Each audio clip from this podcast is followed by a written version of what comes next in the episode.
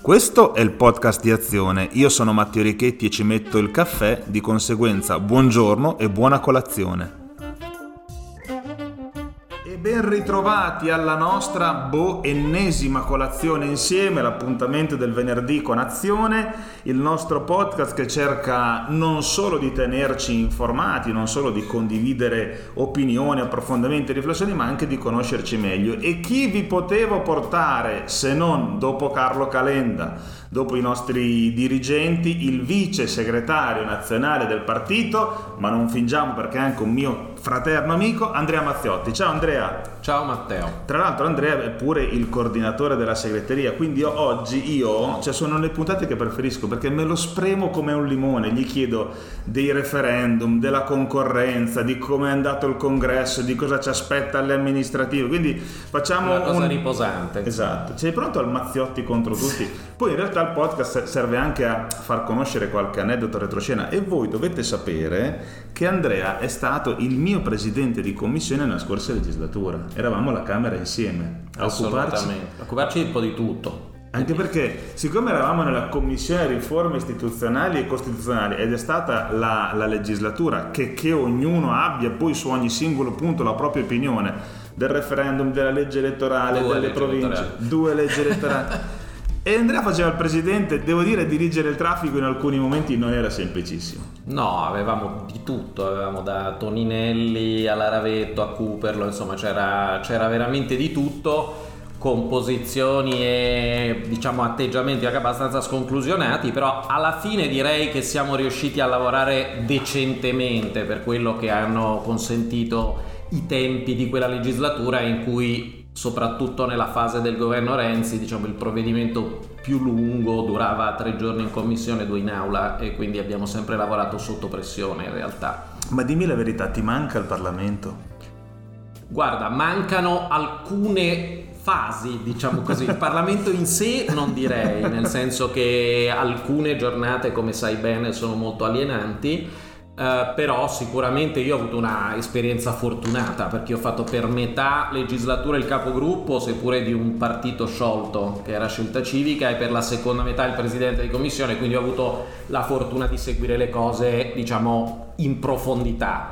Uh, quelle giornate di votazioni eterne di fronte a pareri immodificabili magari mancano un po' meno. Insomma. Anche perché forse non tutti lo sapete, ma Andrea è uno stimato professionista, è un avvocato, diciamo che le, le, questioni stimolanti nella vita non mancano e quindi la tua valutazione articolata è molto comprensibile. Siccome sei il vice segretario nazionale del nostro partito, con, con Carlo, con me, insieme in prima linea ad affrontare tutte le sfide che abbiamo davanti, io partirei da quella temporalmente davanti a noi, cioè domani e dopodomani ci sarà un weekend di banchetti, di mobilitazione sul tema referendum. Eh, noi lo abbiamo sempre detto, eh, la via maestra per cambiare ordinamento e giustizia è il Parlamento, non è un caso che Enrico Costa per noi abbia fatto e stia facendo battaglie importanti sulla riforma Cartabia, su, su, quelli che sono stati anche gli emendamenti che lui è riuscito già a portare a casa, ad ottenere, riconoscimento, risarcimento per le vittime della giustizia, battaglie importanti, però con te oggi non ci vogliamo sottrarre a parlare anche nel merito dei quesiti, perché ovviamente molti dei nostri, molti delle persone che seguono questo podcast ci chiedono eh, ragionamenti, argomentazioni delle posizioni che prendiamo. Partiamo? Sì, sì. Ma eh, hai ragione, noi abbiamo dimostrato che le riforme della giustizia si devono e si possono fare in Parlamento perché Enrico ha portato a casa le cose più importanti della riforma Cartabia. Perché eh, da Costa è venuto il fascicolo su cui si valutano i magistrati, è venuta la riforma sulla presunzione di innocenza e la fine dei processi mediatici, sono venute tantissime cose importanti. E il problema del referendum è che per definizione è divisivo, nel senso che nel momento in cui un partito politico, come ha fatto la Lega, lancia un referendum, c'è il riflesso immediato dell'altra parte, cioè del PD, di dire di no, e il dibattito diventa eh, scapoli ammogliati e non sul merito. E credo che il nostro ruolo sia quello di riportare il dibattito sul merito. Da questo punto di vista, ehm, io partirei ad esempio dal, dal, primo blocco che riguarda l'abolizione del decreto Severino, della legge Severino in realtà, e che tra l'altro è una questione molto combattuta perché da una vita si dice alcuni elementi della, della Severino, l'abuso d'ufficio che porta in caso di condanna al, di primo, in primo grado alla, de, alla, decadenza, allo stesso tempo però ci si ricorda come essendo il referendum uno strumento abrogativo cancellare tutta la legge Severino può avere elementi di, di difficoltà o di criticità. Tu, tu come la pensi? Io penso che legge, il referendum sulla Severino sia la dimostrazione di quello che dicevamo, cioè che le riforme vadano fatte in Parlamento. Perché, come hai detto tu, questo è un quesito tagliato con l'accetta, peraltro che si poteva fare anche meglio. Io credo che eh, personalmente sono favorevole al sì perché si elimina quello che succede oggi e che giustamente denuncia spesso, spesso Costa, e cioè che oggi i partiti invece di fare le interrogazioni parlamentari contro uh, chi governa una città, le opposizioni presentano una denuncia in maniera tale che sperano di far partire un'inchiesta e magari di far dimettere qualcuno se gli dice bene in primo grado. Questa cosa va eliminata, uh, bisogna riportare il tutto alla sentenza definitiva, al passaggio in giudicato, tutte le conseguenze e, uh, e, questo referendum deve essere uno stimolo per riformare ulteriormente e introdurre delle norme di questo tipo. Non lascerei tutto alla mera abrogazione perché in passato abbiamo sperimentato situazioni in cui non se ne andava nessuno anche di fronte alle condanne più, più gravi e per fatti più gravi.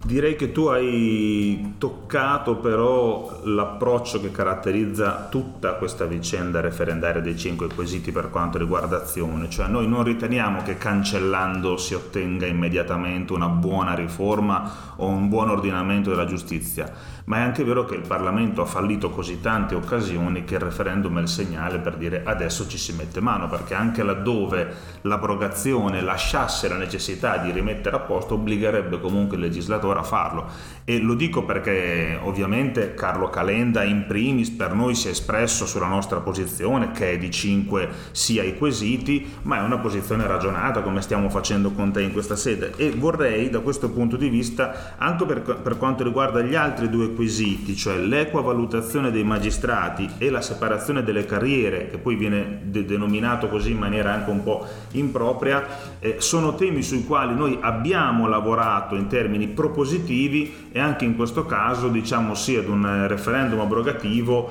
eh, proprio perché su questo bisogna iniziare a mettere le mani, no? Sì, ma anche qui eh, diciamo, il, il, tipo di interventi è purtroppo diciamo, sommario, nel senso che eh, su uno si chiede di far partecipare alla valutazione dei magistrati anche i membri laici del CSM e questo è il quesito più facile perché è evidente che nella valutazione di un giudice debbano parlare anche gli altri fruitori del servizio giustizia, cioè il concetto non è solo di piacere ai colleghi e ai PM, ma in questo caso di introdurre anche un giudizio politico inteso in senso lato di valutazione, cioè la Costituzione riconosce ai membri laici un ruolo nel CSM, non ha senso che sulla valutazione dei magistrati non ci sia una valutazione anche di quella parte diciamo, del, dell'organo di, di disciplina e di controllo. Uh, il, il, caso, il, caso, della separazione delle carriere è più complesso perché la separazione delle carriere può essere solo uh, fatta con una riforma della Costituzione, la vera ripartizione delle carriere. Qui si chiede solo di eliminare i passaggi di funzione da una funzione all'altra, già la riforma Cartabia ha limitato moltissimo questo. Diciamo che qui siamo ai principi, qui quando si introduce questa regola poi si deve intervenire con la riforma costituzionale, nel senso che non ha senso avere un meccanismo dove io ho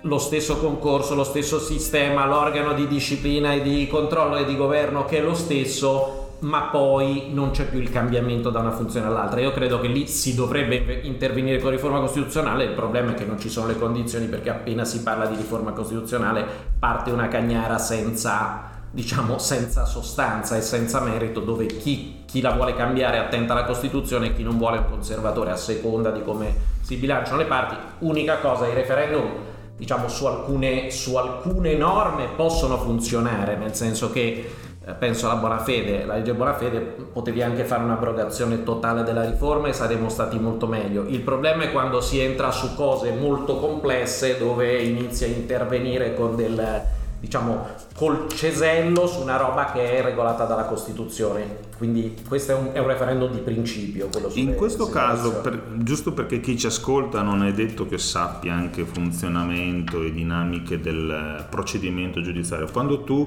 e fai la giusta distinzione che non è separazione delle carriere ma separazione delle funzioni sono quelle funzioni per le quali un PM è la parte dell'accusa e poi può diventare giudice nel procedimento esatto può partecipa a una carriera, a una carriera sola e quindi può passare certo. una o più volte insomma. scusa Andrea ti faccio una domanda tecnica visto sfrutto anche le tue competenze da legislatore noi molto spesso tu richiami al tema no? questo ad esempio è stato affrontato anche nella riforma Cartabia. La riforma Cartabia adesso si trova tra la Camera e il Senato, cioè approvata in un ramo, non in vigore perché siamo ancora in un sistema bicamerale. Cosa succede su quegli aspetti che sono interessati dal referendum eh, abrogativo, ma allo stesso tempo c'è una legge in itinere che va ad insistere sugli stessi segmenti? E chiaramente, per esempio, in questo caso è un problema, nel senso che la legge, eh, la riforma Cartabia non è una legge, quindi oggi non esiste, diciamo, è un qualcosa che non esiste. Quindi se passasse il referendum che elimina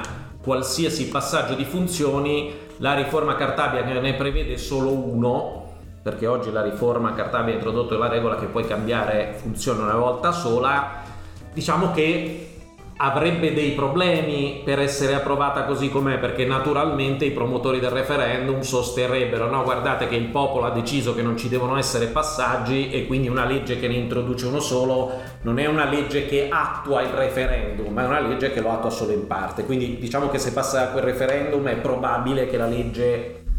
venga corretta sotto questo aspetto. Questo è il motivo per cui più volte durante la raccolta delle firme abbiamo invitato Salvini a venire nelle aule del Parlamento a produrre quelle modifiche piuttosto che eh, fare la, la, una campagna di proposta referendaria, fatto salvo poi sparire, ne parliamo molto più e ne ragioniamo molto più noi su un referendum che non abbiamo cavalcato in termini propagandistici, ma riconoscendo ragioni dei problemi, e, ma che rischia di mettere l'ordinamento nelle condizioni in cui spiegava Andrea. Sì, le colpe sono equamente ripartite, eh, perché dall'altra parte sui temi referendari, dal lato diciamo Partito Democratico, c'è stato un irrigidimento spesso proprio su temi come questo del passaggio alle funzioni che è un, è comu- sarebbe comunque un miglioramento eliminarlo del tutto anche se richiederebbe un intervento costituzionale e loro non l'hanno voluto eh, per andare dietro alle posizioni della magistratura mettendo così a rischio il passaggio diciamo facile della legge se dovesse passare il referendum.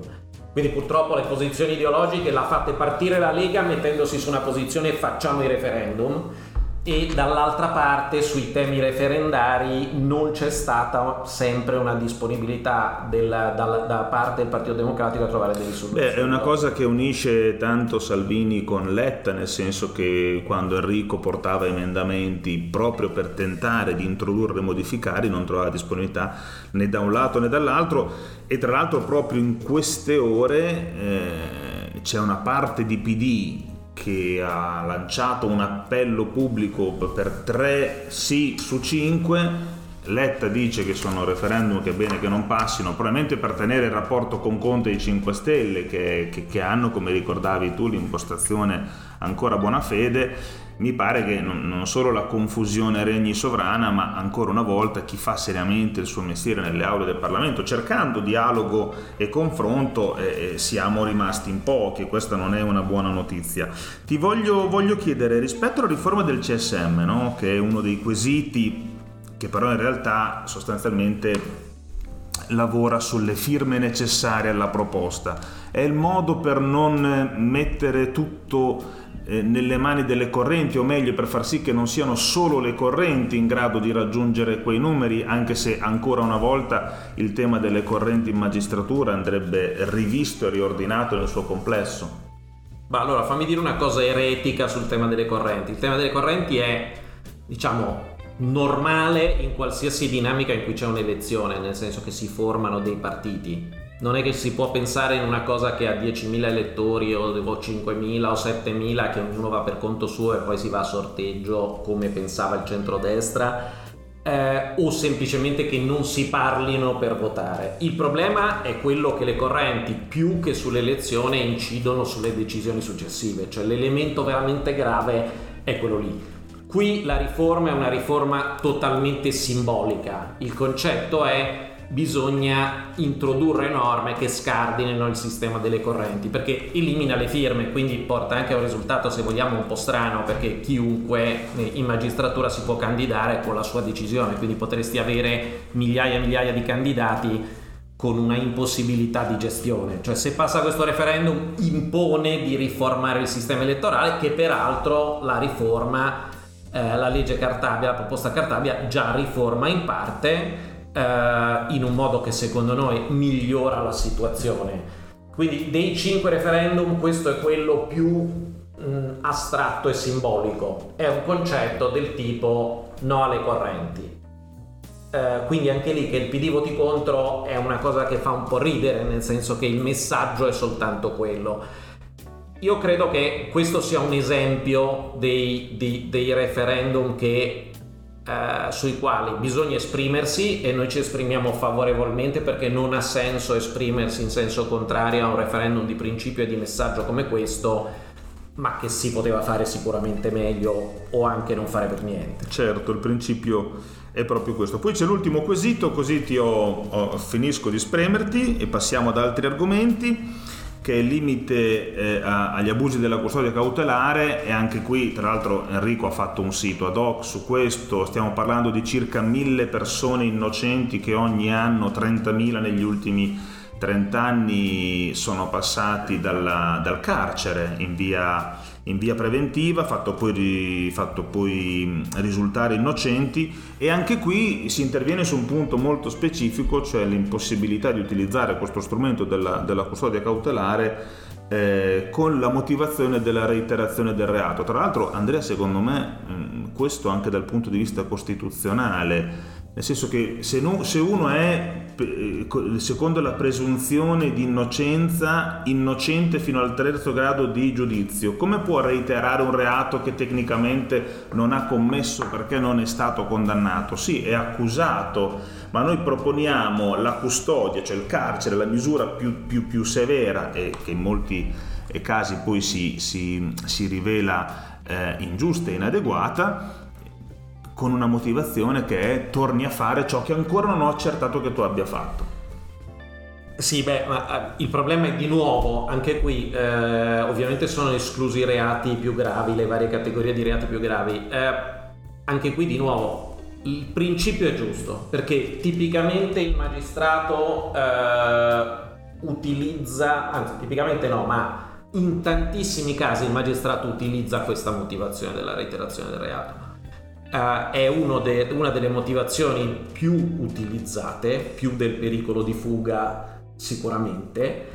e o di inquinamento delle prove. E quindi il messaggio è basta con l'usarlo automaticamente. Perché è diventata una specie di clausoletta di stile. Quando vuoi tenere qualcuno, quando vuoi arrestare qualcuno, ci butti dentro questa roba. E questo ovviamente non va bene Uh, diciamo la misura cautelare non presuppone necessariamente la colpevolezza perché è sugli indizi gravi di prova, quindi diciamo il principio costituzionale può essere salvaguardato, ma salvaguardato in casi, ma diciamo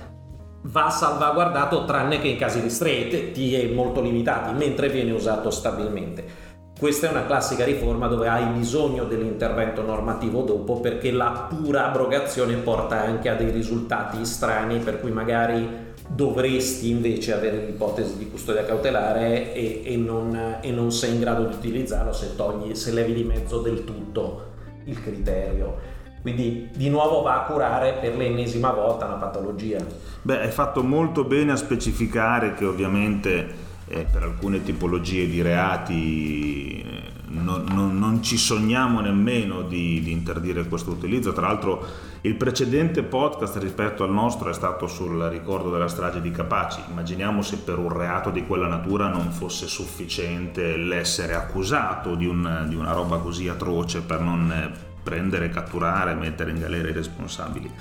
Queste erano le motivazioni per i nostri 5 sì, queste sono le ragioni che troverete ai nostri banchetti domani e dopodomani e, e, che, e sono, ed è utile che siano oggetto anche di discussione e riflessione tra di noi come stiamo facendo io e Andrea, ma voglio correre perché abbiamo già impiegato un po' di tempo, perché con Andrea già tra l'altro nella scorsa legislatura insieme, lui lo, lo continua a fare anche da responsabile del programma di azione, sono giornate calde sul tema concorrenza. Il governo ha da questo punto di vista messo, io dico grazie al cielo, i partiti con le spalle al muro dicendo avete 48 ore per chiudere un'intesa, altrimenti Draghi direttamente sulla Presidente del Senato ha chiesto che con lo strumento della fiducia si chiuda questa discussione. Mm, molte volte io e te abbiamo discusso di questi argomenti perché sembra che in Italia tutto quello che produce competizione, anche regolamentata, eh, la scorsa legislatura non arrivavamo mai in fondo ad una legge concorrenza fatta come si deve. Fammi anche dire che non c'è solo il tema degli stabilimenti balneari, cioè l'Italia è il paese de, de, de, delle piccole conservatorie su molte questioni. Eh, non è un caso che Toninelli ha sbattuto con le concessioni autostradali, tra l'altro trovando soluzioni imbarazzanti. Non è un caso che i servizi pubblici locali, ancora nella stagione in cui si invoca mercato per abbassare le tariffe, non conoscano eh, una, net, una, netta separazione tra regolatore, attore, eh, chi scrive le regole. Su, su questa questione devo dire che Azione ha sempre avuto una posizione molto netta. Saremo ovviamente al fianco del governo, ma secondo te Po- possono essere le settimane in cui non solo la politica ma il paese capisce che qui non si tratta di attaccare qualcuno ma di rendere l'Italia un paese più aperto, competitivo e quindi con anche più opportunità. Ma eh, potrebbe essere, io credo che si debba un pochino ribaltare l'argomento, nel senso che quando si parla di concorrenza, anche noi che siamo favorevoli tendiamo molto a sottolineare il mercato, le gare, il, l'eliminazione dei privilegi, cioè delle cose fatte contro qualcuno. Io credo che si debba cominciare a dire che sono tutte cose pro consumatori che è una cosa molto diversa, cioè oggi paradossalmente si parla tut- di tutela dei consumatori su altri argomenti, tipo su, non so, se, se, ti sto fregando sulle tariffe o se c'è un gioco con cui ti imbrogliano, cose di questo tipo. Non si parla di tutela dei consumatori sulla concorrenza, che è abbastanza surreale, perché basta vedere quello che è successo con la telefonia per vedere che cosa è successo con i costi per i consumatori da quando si è aperto il mercato in Italia, cosa è successo con, con i voli aerei, con tanti mercati dove l'apertura alla concorrenza ha significato per molte persone viaggiare, parlare al telefono a, a costo molto minore, eccetera.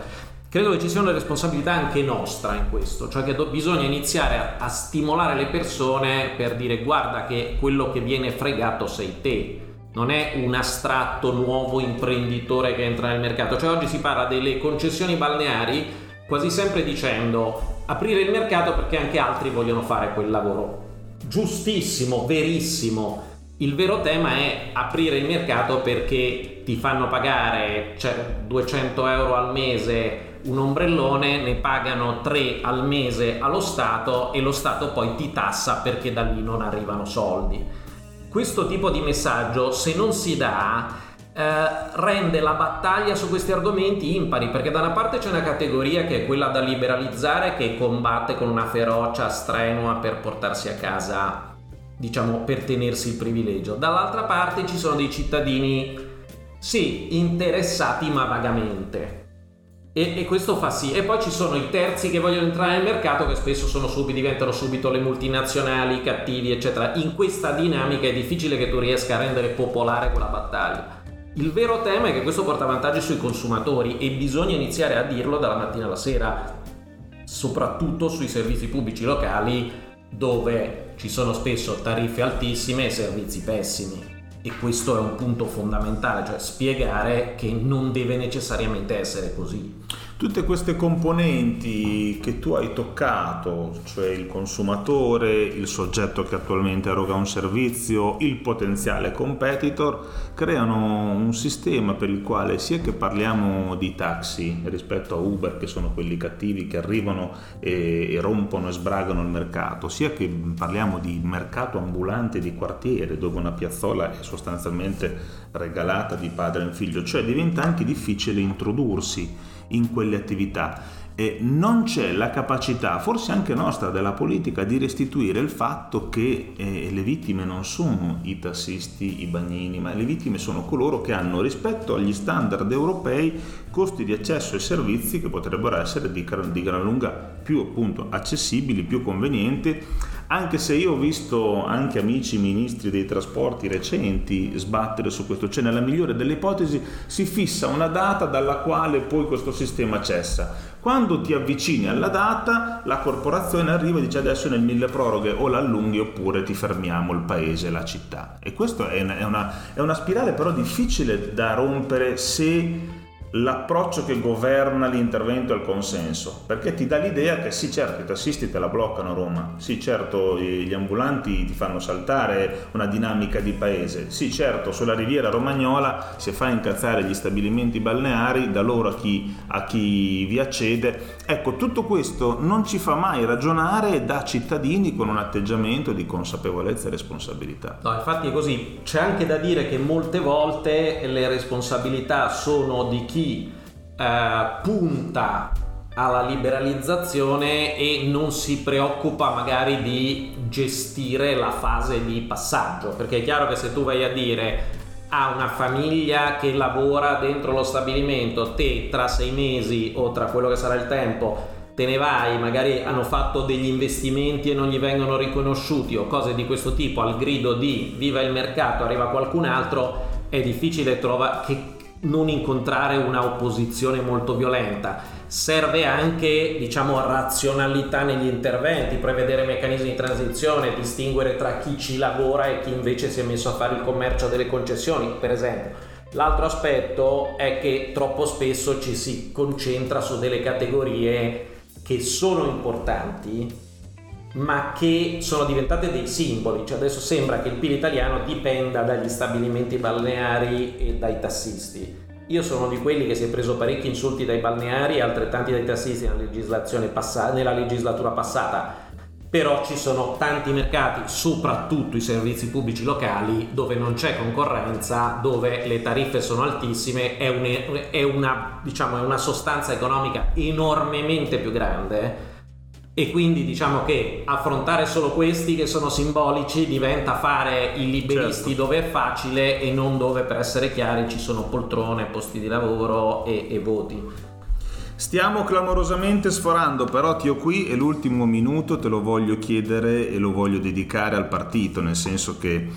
eh, post eh, restrizioni della pandemia abbiamo riniziato tutti a girare, da Carlo con il suo ultimo libro, eh, ovviamente la campagna per le amministrative, io stesso dico per fortuna, sono più ormai fuori Roma che Roma, e sento diffusamente una gratitudine intanto per il passaggio congressuale e siccome tu sei uno di quelli che con me ci ha fatto le notti regolamenti, penso che Volevo, una, volevo, sapere una tua valutazione, che, perché io attribuisco a quella scelta, a quel momento, un grandissimo significato, un passaggio di rafforzamento del partito. E poi una tua, una tua valutazione su quello che ci aspetta. Siamo entrati di fatto, che lo si voglia o no, negli ultimi 12 mesi, sia per quanto riguarda la legislatura che per quanto riguarda il percorso di un partito che è nato, mille difficoltà, si è affermato forse anche sopra le aspettative di molti che ci avevano derubricato a piccolo movimento personale, oggi fanno i conti con una presenza strutturata, radicata